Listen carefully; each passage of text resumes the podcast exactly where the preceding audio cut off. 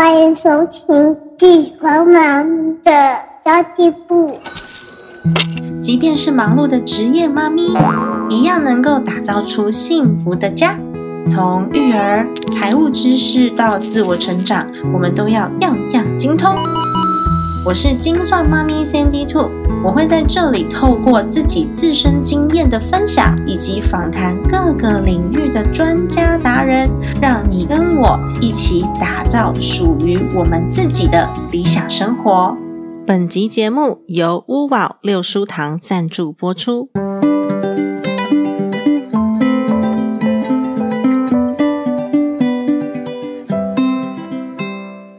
最近我已经开始学英文了耶！我之前就有跟大家分享过，我很想要把我的英文能力给拿回来，所以我现在呢是每天花二十五分钟的时间跟外籍老师聊聊天。坦白说，这个家庭主妇没有特别的就业需求，所以呢我也没有特别选的主题。但是乌瓦的平台上面其实它的主题非常多种，什么旅游啊、商业啊、医学啊、生活啊这些通通都有。那我就是选随机的那一种。那今天早上学了几个。医医学的新单字，我第一次背类固醇的单字，我觉得很有趣。目前呢，我已经上了九堂课了，我觉得我英文的语感有回来了一些，诶还蛮有趣的哦。然后英文就是只有九堂课已，但是呢，常常在跟外籍老师聊天，就会越讲越顺，越讲越有自信。其实学英文的目标，不见得是为了工作的目的。因为我自己是觉得哈，我想要做孩子的榜样，让小孩看到我是在持续学习的，而且我们都希望孩子可以学会讲英文，然后知道这个世界上有很多不同的语言，所以我想要让我自己成为榜样。其中，英文是全世界所有的研究啊、期刊啊、报告啊这些资讯，不管是哪一个国家来的讯息，第一时间几乎都是优先翻译成英文，所以孩子在获得。资讯的速度上会比较快，然后我们在做反应的速度也会比较快。有时候呢，我们要等到一个期刊被翻译成中文，一个研究报告被翻译成中文，可能就是三年五年后的事情，所以才会说，哎，我们跟国外的这新的资讯是有一些落差的。但是如果你会英文的话，你就可以提早三五年知道这些资讯。所以我现在呢，希望我孩子可以有这样子的技能，我想要做他的榜样，所以我每天早上送小孩去上课。之后，我就预约了一堂五宝六书堂的课程，然后上个二十五分钟，我再开始一天的工作。假日的时候，我就带着小孩一起，让他看见我在学习，用不同的语言，然后跟不同国籍、长相的老师一起在做沟通聊天。其实孩子的格局也会变得比较大。那推荐大家，如果你也想要开始学习英文的话，有兴趣跟我用一样的平台上课，那就欢迎你参考资讯栏位。我会把我的推荐链接放在那边，给大家点选哦。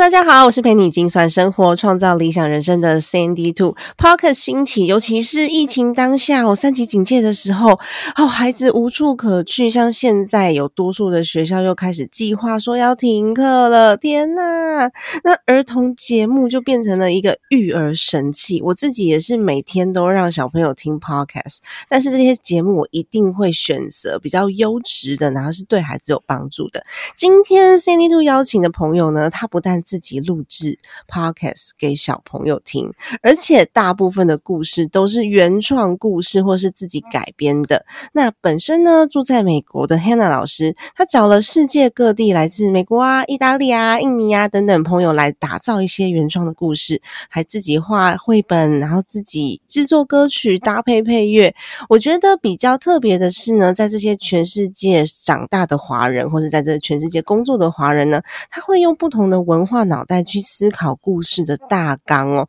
我觉得有一些故事真的就是脑洞大开，觉得很有趣，连妈妈本人听了都哈哈大笑。那事实上，Hannah 老师除了经营 Podcast《宝贝方舟》之外，也有自己的线上绘本课程。我今天呢，就想要来好好的介绍一下 Hannah 老师，然后以及他如何开始自己的绘本的一个算是小小的事业开启吧。然后也告诉妈妈们说，如果你在家里面。你有自己的一份热忱，我可以怎么样开始创造我的第一个斜杠收入哦？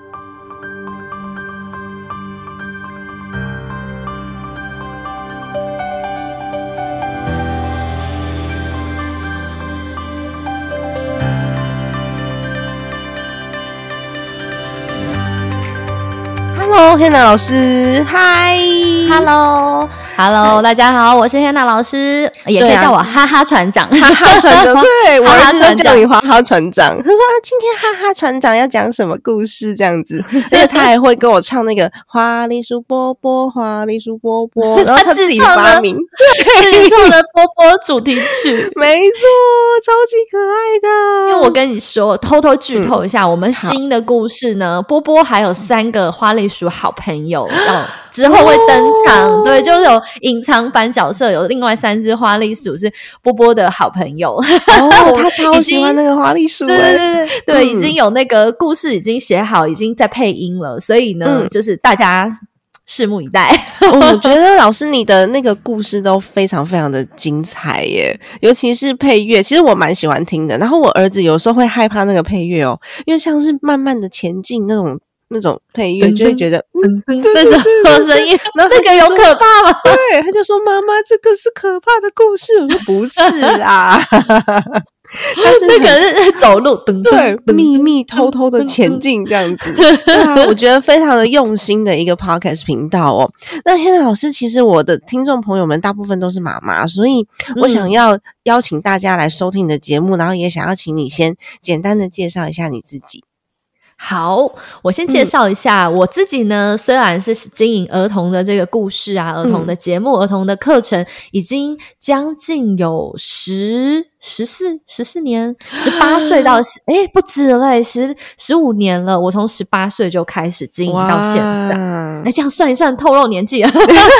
对对对对对对。那因为已经经营很久了，所以说呢。很多人以为我有小孩，所以才开始经营。因为现在的 podcast 很多都是有小孩的爸爸妈妈。对，那我自己其实我跟我先生还没有小孩。那我们有两只猫咪，我们两个现在就是一家四口啦，加两个毛小孩。我跟丁先生，就我先生，还有两只毛小孩。我们住在德州的达拉斯。那因为我自己本身很喜欢看故事书哦，我本来就很爱看。然后另外呢，就是我很爱做菜，所以呢，我常常有很多的课程啊，然后我都会放进这个做菜的元素，就点心啊，一起食物教育的这种会放在里面。对，那虽然我都别人问我说你是什么工作，我都跟人家说我是。家庭主妇，house，而且是我 从小到大的梦想。我现在也 这样跟人家讲哎，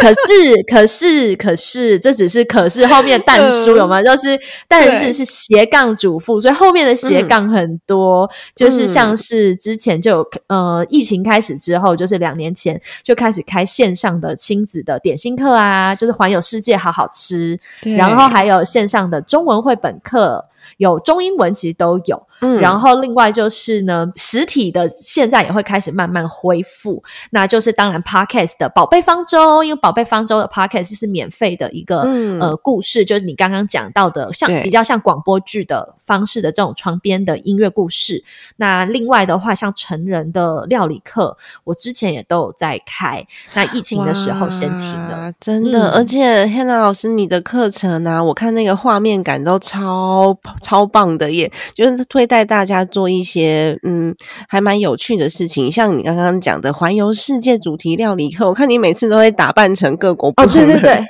我好多衣服，印度人、泰国人，然后俄罗斯的，我都要想办法去找出一些衣服。大部分都自己要自己做一些帽子什么的，但是很好玩啊！因为就是，而且我们每堂课的时候，比如说呃是德国就 k u t e n d a 然后那一堂课大家就要用，比如说 Namaste，然后或者是讲那个就是当地的语言，要对当地的语言 Hola，要要打招呼，然后就介绍当地的一些。重要景点、特色文化，然后饮食，然后一起做一个当地的料理。然后虽然是对，虽然线上课，可是后来发现很多妈妈比小孩还要爱，因为妈妈会一起做，然后就全等于全家一起上那个料理 online 料理课。然后台湾的，甚至有一些像台湾的妈妈，还有像我还有学生是新加坡的。还有呃，伦敦的，然后温哥华的学生，所以你开课是按照时区开的吗？嗯，我之前有特别为了亚洲，就是台湾的时区开了一个班，然后呢，另外的话，像美国的话还好，是因为东岸西岸顶多也就差四个小时，所以说四个小时，对大家就是可能比如开在下午，大家有些人可能就是呃吃饱晚餐了以后再上课，那有一些就是可能下放学两点半放学的时候刚好可以上到课，两点半放学，听起来是不是很幸福？所以妈妈就要找很多事情给他们做，然后刚好有时候下午现在就有网很多开始流行网课。那因为经过过去一年多的这个训练，大家都很会操作网课了，小孩自己都知道怎么用用像 Zoom 之类的。哎，你从事绘本课程其实分享非常多年，你刚刚分享是十八岁开始嘛？我自己对对呀，可是你到现在还是非常高的热情啊！因为我上过你的线下课，我想说哇，这老师也太嗨了吧，很很浮夸，脸脸部表情很脸部表脸部表情很很多啦。然后因为黑老师也是长得很漂亮，所以有时候拍到那个表情，我想说嗯，漂漂亮亮的女生做这个动作做这个表情，真是太有趣了。然后我就把它拍下来，然后寄给我老公看。之前还有一群妈妈们，然后他们就还说要把我所有上课的那个表情做成就是表情包 一系列的那个相本，然后开个相，因为我开一个相本全部丢进去，因为我常常会我会模仿那个角色，然后就是有时候脸歪嘴斜的啊，然后龅牙啊，或者是要模仿老鼠、模仿兔子什么的，所以但我自己还蛮呃热衷的，就还蛮热衷在里面。可是你刚刚说你十八岁开始从事这个行业，但其实，在更小的时候，你就有过跟小朋友说故事的经验了，是吧？我听说好像在呃十二三岁、十四岁这个左右，就还没成年的时候，你就 开始自己都还是小孩，对自己都还是小孩的时候，你就开始在带小朋友了。那个是什么样子的一个情境啊？就是呃，我的最早入行这样讲好了，最早入行其实当时是在教会的主日学，因为我自己从小是有在教会，就是每个礼拜会去这个所谓的主日学校。那我到了十四岁，大概国我记得是国二哦，我是国二的时候，然后当时就开始有在教会的小组里面带小朋友。那我也蛮讶异，说他们就是当时就是希望一些这种所谓国高中生甚至大学生哥哥姐姐，可以在呃周末的时候播出时间来讲故事给小朋友听啊什么的，有点像做义工的概念。嗯，那我当时就去了，可是我跟我。我跟我当时同年龄的朋友，我就有点有点疯狂的、很认真的备课。我会自己做那种什么筷子粘在那种纸板后面，然后自己画故事角色，然后一边讲故事一边一边演，或者是呢会还会自己去买大骰子那种道具，让小朋友一起玩那种什么呃人人。就真人大富翁什么，我就自己发明很多很多游戏让他们玩，就变成其他组的小朋友，就是都跟他们的老师抱怨说，我想要去，比如说 Hannah 老师那一组，为什么他们在组都可以玩很那么多很嗨的游戏啊？对，然后呢，就是讲我讲故事又比较浮夸，所以小朋友就会听得很入迷。那也因为。一个开是一个开始，我才发现说，哎，我自己好像很会表达，就是在讲故事，然后设计教案。嗯，当时没有人教过我设计教案，可是我已经会岁啊，我已经会自己做道具，然后会自己画一个表格，然后写，比如说前十分钟要玩破冰游戏，然后。第二十分钟到第三十分钟是讲故事，第三十到四十是发点心。就我自己会写，然后长大以后才知道说，原来这个其实就是一个教案，一般的那种教育系他们在学要教小朋友，他们要写教案。嗯，超专业的耶！就十四岁就开始入行了，对，二十年了。我现在三十四了，所以。二十年，二十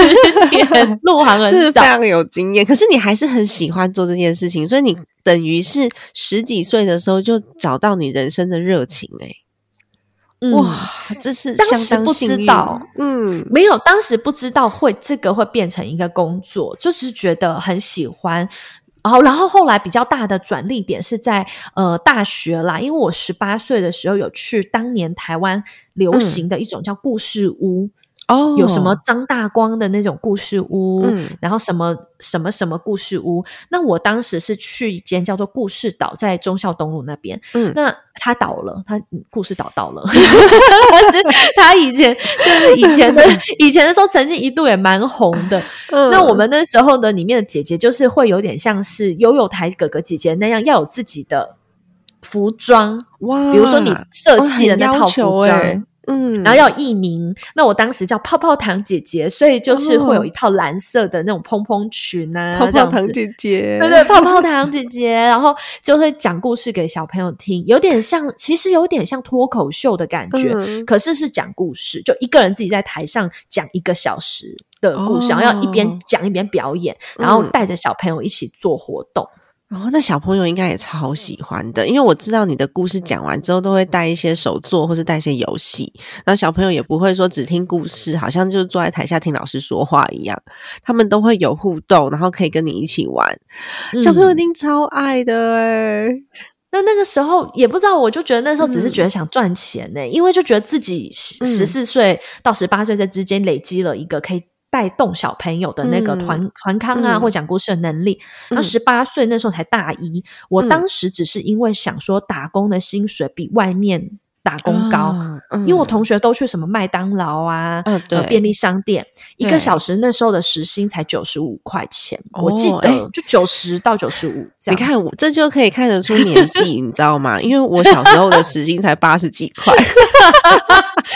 那时候时薪很一百块都不到就对了。那我当时，你知道我当时一个小时讲一场故事，可以有三百到五百块，哇，很不错、也其实其实也不是很高，可是。啊嗯，但是对那时候我同学他们都才九十五块一个小时，我就觉得哇，我一天讲个几场，然后中间的穿插时间我在那个打呃打工的故事舞蹈，他们那时候让我就是没有嗯讲故事的时间，呃顾柜台，所以也嗯是用九十五算。可是，一整天下来，我就觉得，诶，我进账就有一千多块，哇，那我同学可嗯能打工一整天都没有这个。价钱，所以我就觉得哇，这工作很好棒，因为收入好，嗯。然后又可以打扮的漂漂亮亮，对，还有自己的衣服可以穿，泡泡糖姐姐。对对对对对，但就、啊就是很奇妙，就因为这样子，所以嗯开始了这条路。OK，可是嗯你那个时候只是你刚刚说你是想赚钱嘛？可是对一直做到现在也 二十年的时间了，一定是跟小朋友在一起有特别的一些感想或是收获吧，会让你支持你到现在都还从事这个行业。而且我觉得从事这个行业是一回事，因为技能是一回事，热情是另外一回事。你还是非常有热情，一定是跟小朋友在一起开启了你哪一些天线。你会有什么样子？对，你可以跟我们分享一下吗？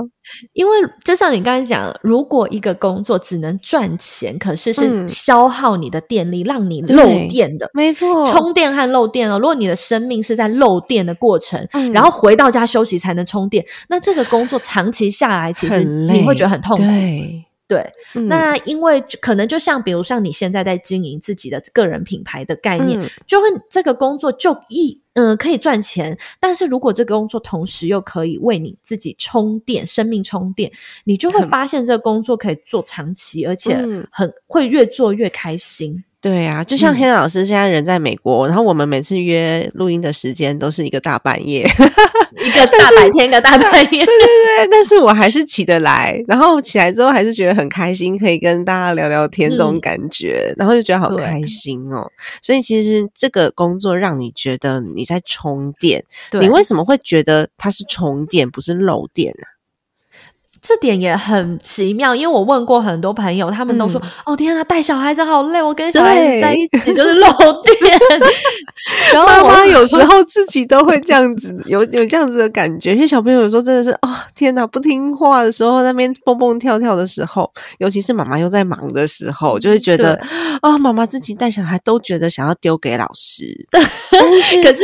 可是我不知道，我觉得是自己小孩啦，因为嗯我还没有小孩，我也不知道，搞不好之后自己有小孩也是会漏电呢、嗯可是我觉得跟小朋友在一起，你说充电的是。我觉得是他们的那一种单纯。我说的嗯那种单纯，就是说我这我这样讲，好像什么天山老妖有没有在吸收小朋友单纯的精华？就 因为因为因为他们很单纯，然后嗯我觉得那一种是一种纯粹的快乐。嗯就是他们的那快乐不是装的。然后呢，他们就是你讲东西，他们笑是他，你知道他不是为了要看场面呐，然后笑给你看，他们是真的觉得好笑或很恐怖，就会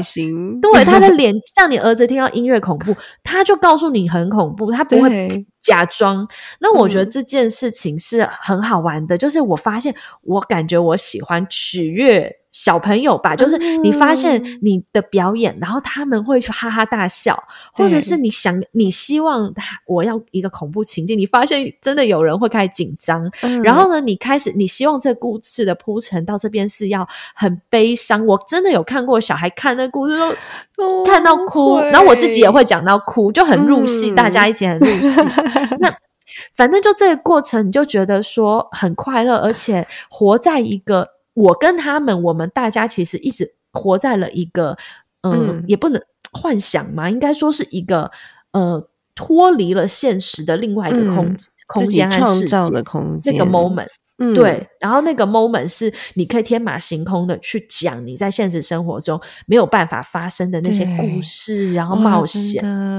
好有趣哦。过程就因为我自己也是脑洞大开的人，因为我水瓶座的嘛，我从小就很怪异，就喜欢做一些很奇怪的事情。但是因为哦，我我们家比较传统，所以渐渐的长大之后，可能就有点被压抑了。然后我现在就发现，我小时候好有创意，可是我长大之后，我的创意不见了耶。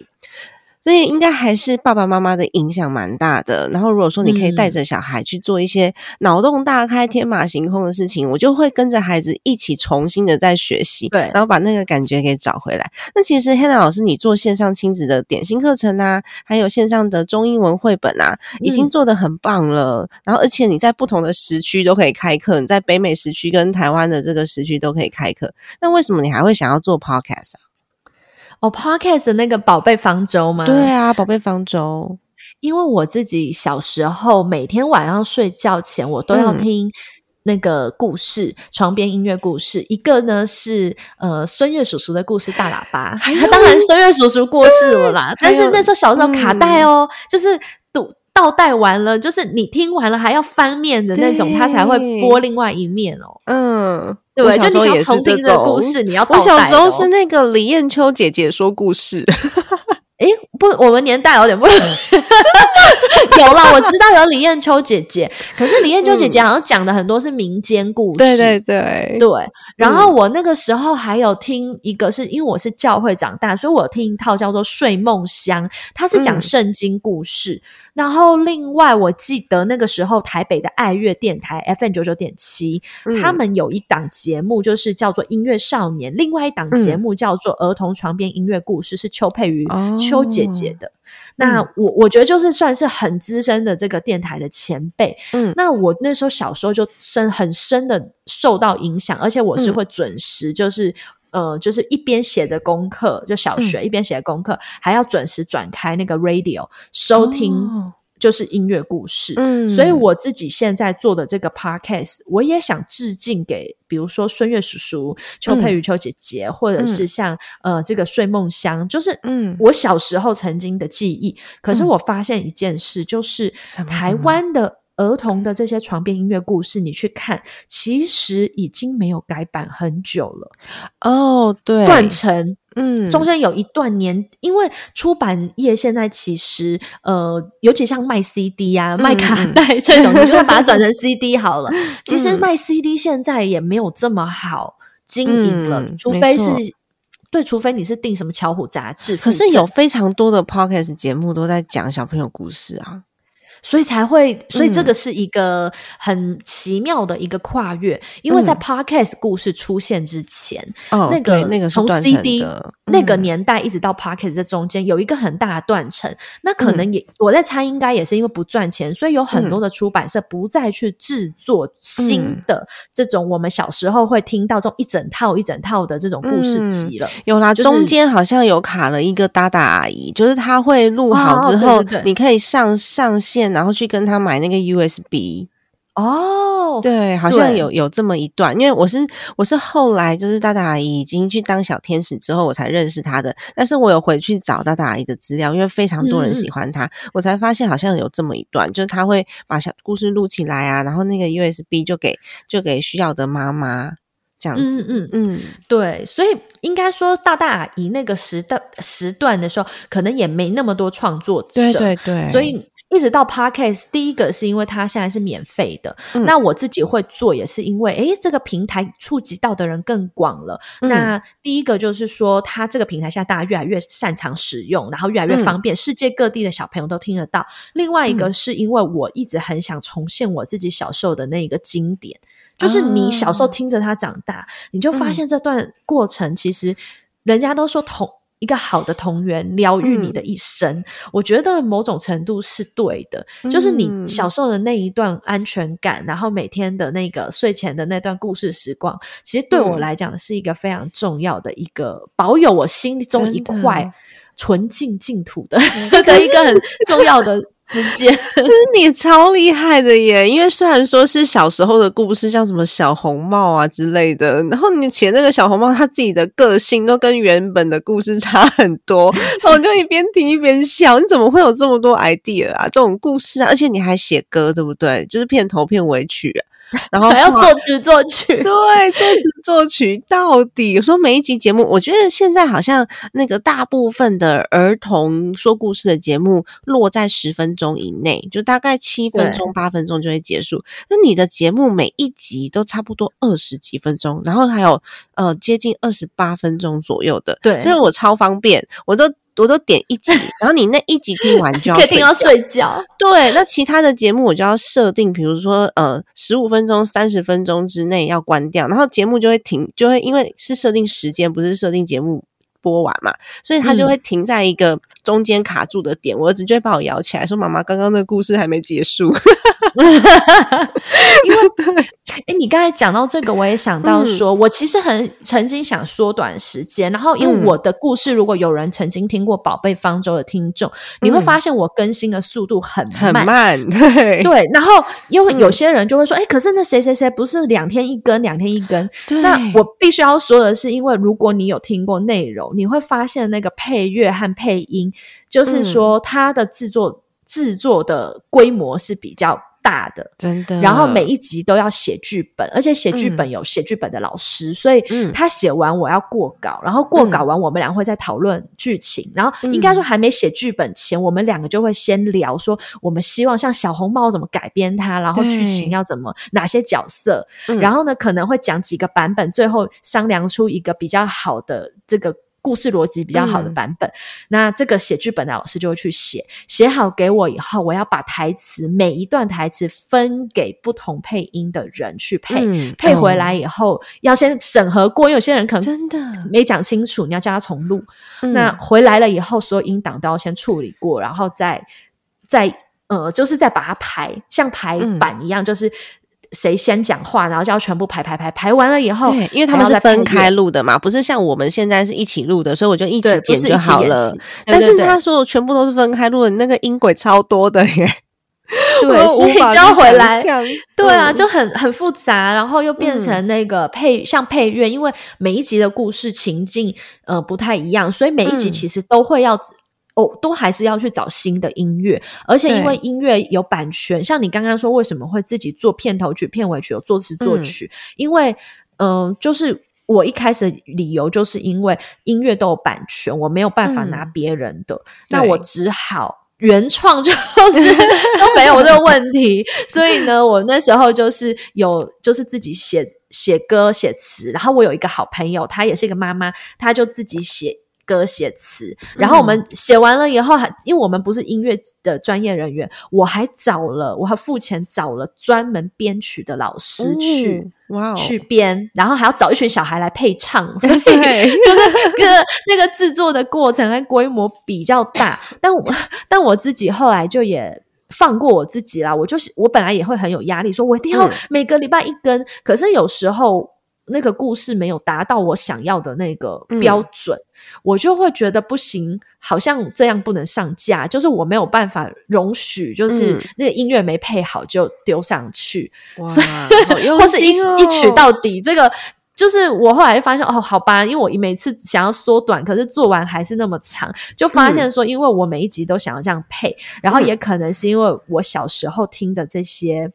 故事对我的影响很深。那我的制作已经是我有给出版社听过，诶然后就是我我致敬的那个睡梦乡的出版社，他们听了我致敬他们的故事以后，他们就说：“你这个是。”有些出版社就说：“你这个是已经可以直接出那个故事有声书的等级了。”对，就是不，就是不是只是 podcast，它是应该说我自己的要求是每一集已经是可以直接做出版的那一个配乐和配音，那就会变成要每一集都要花的呃整个工程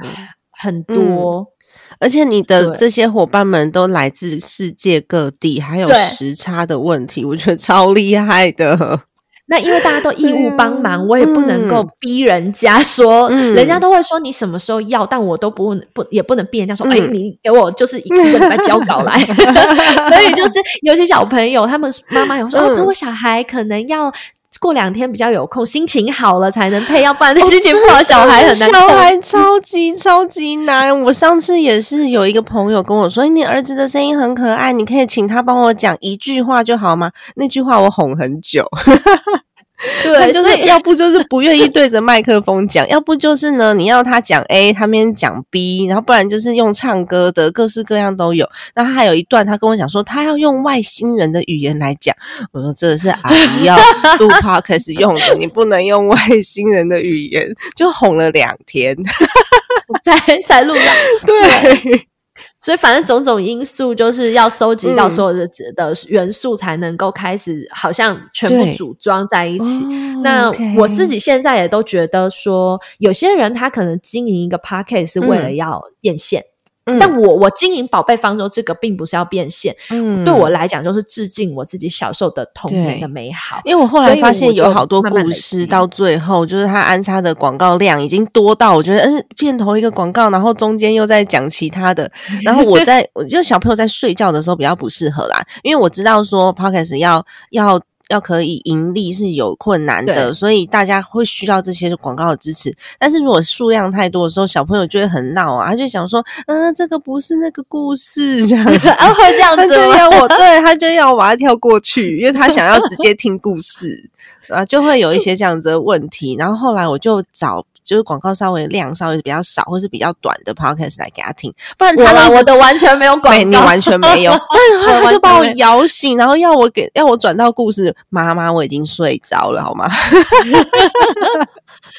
对我连开启那个就是捐款功能，目前都还没有，因为我觉得我自己还在，虽然目前才更新到第九集，所以我其实觉得这个对我来讲，反而这个平台不是。不像一般的 podcast 是为了要变现成，就是呃，就是每周更新，然后可以把它做成很多的套装组合，然后有广告商。我现在的想法是，它是一个累积我的作品的地方。就是这些东西虽然它已经有呃可以出版的这个程度，但是对我来讲，我。我当然希望以后有机会可以收集成册，就像你的东西收集成一本书。那也许我的这些东西以后可以变成一一套绘本哦，那棒对有声书之类。难怪你的那个故事，我看你画封面都画的超认真哦。对我最麻烦是我每个故事要上架前，我还要等画家画好，然后那个画家要先听完故事，看完剧本，他要有感觉，就是说他要知道这个情境，然后他会为我们画一张封面。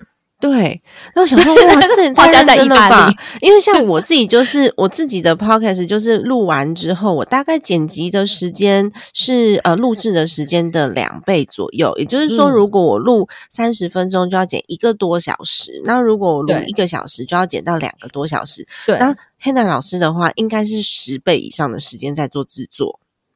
因为我只有讲话而已。对啊，一定是十倍以上时间，超用心的。而且有很多的细节需要去注意，连封面哦，我都没有在做封面，是因为我自己不会用 Photoshop，然后我之前用那个免费软体用 Canva 做，做一做，我我我老公就跟我讲说，因为我只有封面是请就是会用会用软体的人帮我弄的，然后其他的呃每一集的单集，我就用自己用 Canva 做，我老公跟我说那个真的很丑，想说算了算了，那就不要加了。对，就是我觉得嗯 podcast 还有现在 YouTube 什么在自媒体要会的技能好多、哦哦。天哪，就是已经不是只是说会剪，还要会会，比如说会主持、会讲话，然后还要会美术，然后 文案。对，然后还有，如果说你要放自媒体的话，你还会自媒体；如果你要让大家可以能见度高的话，还会 SEO，就什么都要会。然后像刚刚刚刚讲的这个封面，也是它困扰我很久，因为我也是想要每一集都有漂漂亮亮的封面，可是我就是不会啊，没有美感，所以其没有实就就标题就好了啦，标题、嗯。就你的是内容取胜，就标题就好。那我的话，可能是因为小朋友可能看个封面说啊，嗯。这个原来这只狮子长这个样子，对 他们会比较有想象。对。对而且那个啊画家很好，他从呃灰姑娘那集开始，他就嗯。帮我做那个彩绘图，就是嗯。黑白的那种，可以让小朋友着色的着色嗯。纸。嗯。对，然后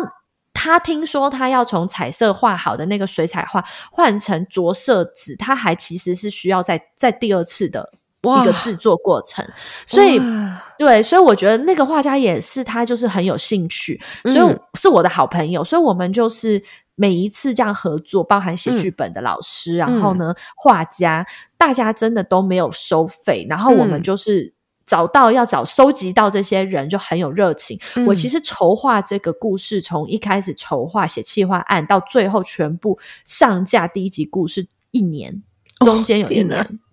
就是哦好长对对对的时间，要找到这嗯些人，就是可以可是。我觉得，因为 Hannah 老师从事儿童相关的工作，已经刚刚有讲二十年的时间，所以你累积了很多你自己的朋友伙伴，都是在同一个领域的，你就可以找到这样子的一个团队。但是，一般的妈妈在家里面，可能她比较没有这样子的经验。嗯不过，我也鼓励大家，你可以把你过去背景啊，然后你找到你过去的背景，你适合的事情，还有你热情的事情，你去找到像 Hannah 老师这样子的一个请一个团队，然后来创造自己喜欢的事物。对，我觉得如果是有现在很多爸爸妈妈，他们可能也想嗯。经营 podcast，、现在其实蛮多有些什么什么，比如说东东妈妈说故事这种的，我随便嗯取一个名字。那其实因为上架都不是特别难，像比如说你就有开这种简单的怎么录嗯。podcast 的课程，对那有些人像妈妈，你如果跟比如说跟山迪兔上过了这个 podcast 课程，嗯。你不是想要经营个人的节目，你可能嗯。想要经营一个说故事。那我觉得不用像我做到这么复杂啦，就是嗯。可以从很简单的放一个浅浅的背景音乐，甚至不要背景音乐都没关系，对，然后就念就念一念本故事其实就可以了，可以一边跟自己的孩子互动，然后一边照顾其他的孩子，我觉得还蛮棒的。刚刚天娜老师有讲到我的 podcast 课程，我已经荒废超级久的，我大概已经一年没有开这个课了吧。我当初开也是因为朋友跟我敲碗说他想上啊，然后就是开了几期，后来就觉得啊天呐，只有我讲这个课我超级认真了，我 PowerPoint 已经做到八十几页了耶。哇，就是从前面的那个，嗯，怎么样去找到市场定位啊，然后品牌啊，到行销啊，到 podcast 的内容啊，怎么做这怎么做呃脚本啊，这些全部通通都讲，然后如何呃如何做访问，因为其实访问是蛮有技巧的一件事，如果你不会访问的话，你就是一直在念那个题目而已。我其实有嗯受访过一些 podcaster，、他访问我，然后我就觉得，诶你就是把你写给我的访纲，然后一题一题念完，其他都是我在讲。就是比较有聊天的生活嗯感啦，就是你不能让人家觉得说，虽然比如说我可能第一次遇到这个来宾，我跟嗯他可能其实不不是很熟，我们也才第一天见面，可是呢，就是生活感。那如果啦，有人就听众朋友，如果有人你嗯觉得你自己平常其实很会炒热气氛，或者是你很容易。跟人家聊起来，跟路人都可以嗯聊起来，或者是你就是在团体中，你比较像是主持人类型的人，嗯其实也可以尝试看看这种个人的 podcast，、那或者是讲故事，你觉得诶，你你除了讲自己小孩很爱听，有些嗯人连亲戚的小孩、这种朋友小孩来家里，也都会请阿姨说故事。那如果你发现，诶，其实你自己说故事，好像小朋友也很有反应。嗯那你也可以尝试把它录成 podcast。嗯，对啊，哦因为像我要自己提醒说故事，我觉得我我说故事应该也蛮厉害的。对，你可以试试看。那 我是嗯想要提醒一下，因为嗯故事有个问题是，因为故事的内容又有版权，所以呢，呃，如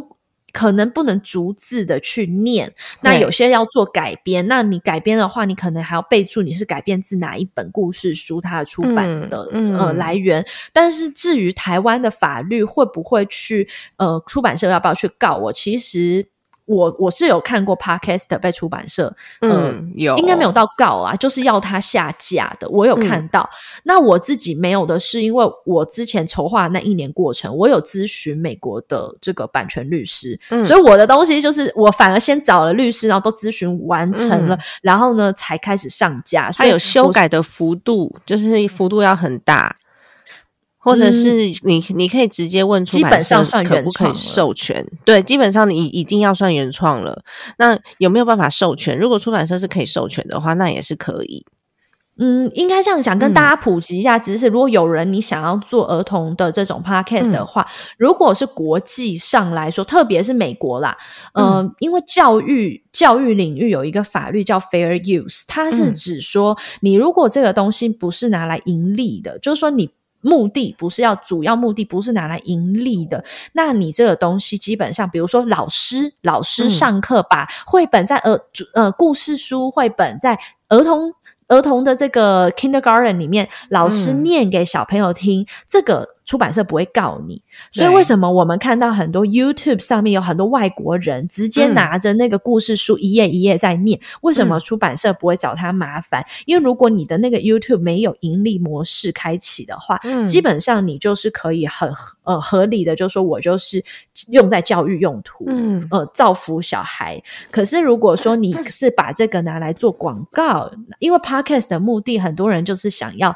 可以嗯盈利嘛。对那一旦你有涉及到广告，这就比较复杂了。如果、嗯如果因为这样子被告的话，你可能到时候就要解释，但是这嗯可能就比较难、难解释，因为你有在盈利。啊对对，没错。所以其实还是有很多细节要注意的。不过台湾这边有一些出版社，他会就算你没有开盈利，他也会跟你讲说，哎，这个版权属于出版社，然后会要求你下架。所以还是要多注意一下啦。像天亮老师这样做他自己的原创的故事，我觉得是还蛮好的。不只是儿童绘本，就是你如果说你是在讲读书会说书，然后一样都是一样的，这大人的书也是这样哦。对对对啊，所以就要注意一下这个部分。那天南老师，你未来这个宝贝方舟，或是你的这份绘本的事业、儿童的事业，你有想要达成的梦想或是目标吗？嗯，就像刚刚讲的，当然最后会希望说，我希望可以把它做成自己的绘本故事，嗯因为包含里面原创的哈哈船长跟波波啊之类，的就是不是嗯不是什么小红帽这种，已经是完全的原创的角色。当然，嗯很希望有一天它会变成绘本。嗯那当然，这个过程可能还比较辛苦的一点，是因为呃，画家不是只是画封面，可能要合作的画家就必须要是画整个绘本。那绘本有它自己的整个排版和结构。对对对，嗯，嗯，我有朋友画绘本，然后他一年画一本，现在好像已经出到第四本还第五本，就是一年画一本。对，因为绘，而且你看绘本的话，反正它是这已经是另外一个课题。因为我自己很嗯。喜欢儿童的绘本跟英文的欧美儿童的文学和小说，还有嗯。绘本，所以我自己哇。从大学的时候，我不是读嗯。外文系，但是我跑去修了很多外文系的这种儿童相关的文学的课，嗯。所以。我自己就是很应该说我自己非常喜爱这个东西，所以梦想当然希望有一天自己也可以成为自己当时羡慕的这一些